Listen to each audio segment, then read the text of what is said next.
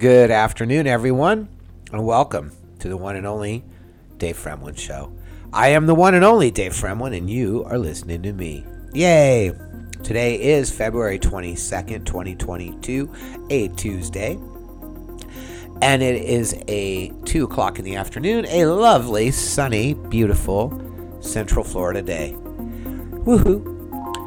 Um, and what do I want to talk about today? First of all, is anybody still trust the government? Is anybody still not believe me about you can never trust a government? Are we looking at Canada? Are we seeing things happening up there that are very, very weird and horrible? And are we wondering why Joe Biden uh, extended the emergency for the COVID when there's never been an emergency to begin with? I'm going to discuss this in just one moment. You are listening to the Dave Fremlin Show. Wanting to share with anyone who's interested out there. Um, takes a So, super uh, duper long time yeah. to boot it up. Um, and so I, anyways, uh, and now tonight I'm gonna not give you some information. Yay! A doctor, um, which I forgot what it is. Right. You are listening to the Dave Fremlin Show. Yay! I guess we'll see what happens, right? So, my topic for today is why are you trusting the government? I mean, does anybody trust the government? How many podcasts have I done about not trusting government? I mean, why would anybody trust the government? I don't get it. The government is not to be trusted. The whole founding of the United States was based on not trusting the government, not giving the government power, not giving the government power over individuals. And the reason for that is because if you want to be enslaved by a government, you give it power over you. it's pretty much that simple. What's happened now, what's very upsetting and disturbing, is in Canada, they've invoked the quote unquote Emergency Powers Act. And once a, an act of quote unquote emergency powers is enacted, rarely, if ever, and I can't point I can't point to a single historic time when powers taken by the government under a quote unquote emergency have ever been given back to the people without fight. And if you ask me and you want to know, how did you get 6 million Jews to walk willingly into concentration camps?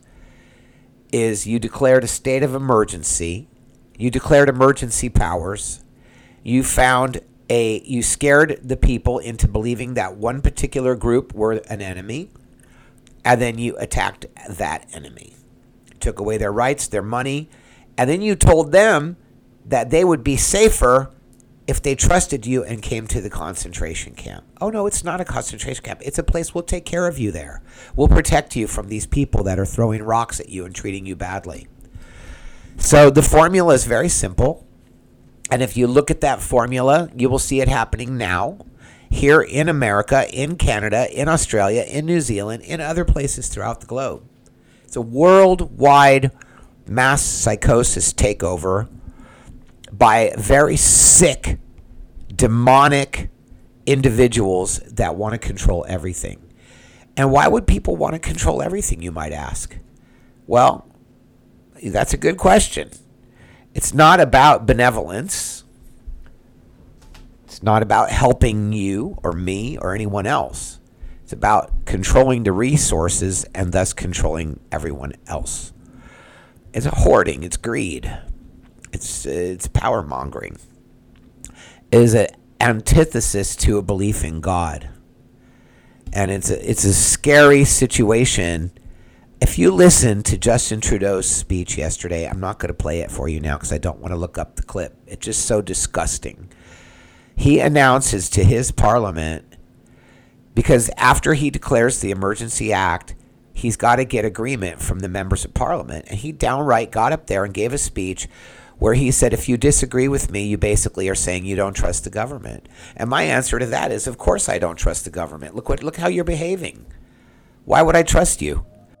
You are listening to the one and only Dave Fremlin Show on Podbean. Why on earth would I trust you? Why? You declared a state of emergency when there is none. Then you've imposed all kinds of dictatorial powers, taken away people's money, taken away their homes, their jobs, their livelihoods, their families have been destroyed for no reason. You force them to wear masks out in public for no reason. Nobody's ever proven that there's a disease that's going to kill anyone. But they have proven that the vaccines are dangerous. And now there's evidence, more evidence, that the CDC, the Centers for Disease Control, are withholding information in order because they don't want the people to not trust the government. What kind of stupidity? What kind of stupid, inane logic tells you that people are going to trust the government when the government knowingly hides information from the people in order to manipulate the information? Please. I can't, my brain is doing somersaults trying to figure that out. We don't want you to not trust the government, so we're going to lie to you. That makes perfect sense. Only to morons.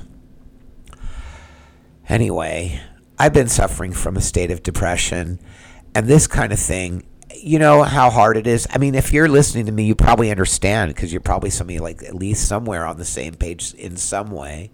I don't know why anybody would listen to me unless they're like either laughing at me or like in some form of agreement in you know somewhere. Either they feel the same way or they think the same something or or it's completely opposite laughing at me. But anyways, um yeah, today was bad. Today's bad. Uh I woke up just I just couldn't figure it out today. And um you know, I did everything right yesterday and I'm I'm working hard on making really good decisions these days, and I'm okay with changing a decision if it's not right. So I signed up for this improv class, and I was having a good time in it, but it's just not. It's just feeling too. It's feeling more stressful than it is fun or exciting to me. And at this point in my life, stress is not what I want. I want things that are challenging and interesting and fun, but the level of stress cannot be higher than the level of fun. So, um, everything is a measurement with me. It's all about balance. Uh, the level of stress has to be lower than the level of fun in order for it to be worth doing. And stress is still okay, but it can't be where I'm like anxious. You know what I mean? Like full of anxiety. It's too much. So I decided that I didn't want to sit home and be uncomfortable with restless legs and then be like, why didn't I go to the class tonight? I hate myself for not going. Oh, damn it. And feel all bad. Like, there's a million ways to feel bad about missing something stupid like that. So I decided to head over to a 12 step meeting, which I thought was a really good idea. And it was a good idea because I actually remembered that I know people here and that I know people that understand me a little bit, maybe not fully, but at least somewhat based on the 12 step thing.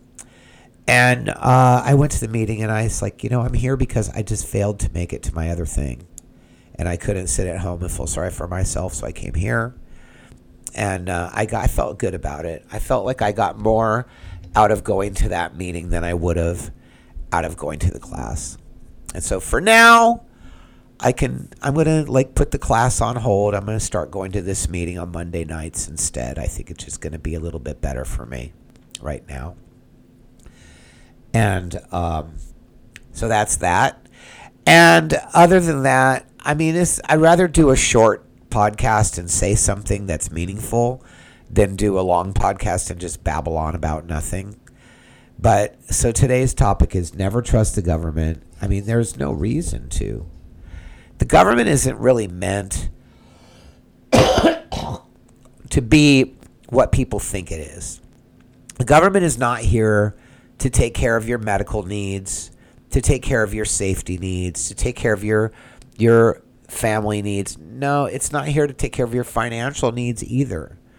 The government is here to protect and maintain the Constitution and the Bill of Rights. And they are there to make sure that laws are not passed and ordinances and regulations are not passed that basically circumvent the things laid out in the Constitution. It's really that simple.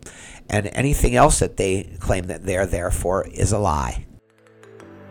I'm Dave Fremlin, and you are listening to the one and only Dave Fremlin Show.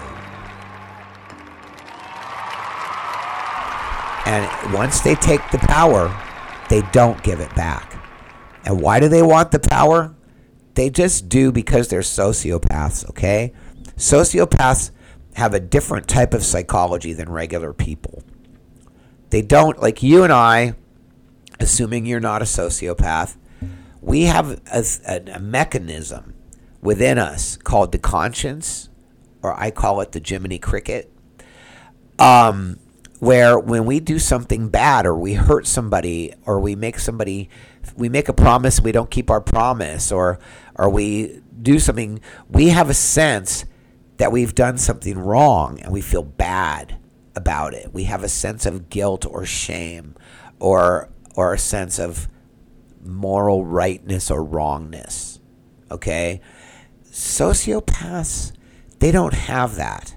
They don't have that. It's not about whether they believe in God or not. It's not about having a connection. People say well, it's a spiritual problem.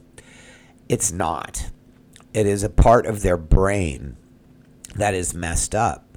And it doesn't have that and only people that really know sociopaths or are a sociopath can really fully grasp that. It's for somebody who has a conscience, who has a sense of right and wrong, it's difficult to comprehend that somebody doesn't have that. But there are plenty of people out there, 25% of all people are a sociopath, and they don't have a sense of guilt when they hurt you. And they don't have a sense of hurting you as being wrong.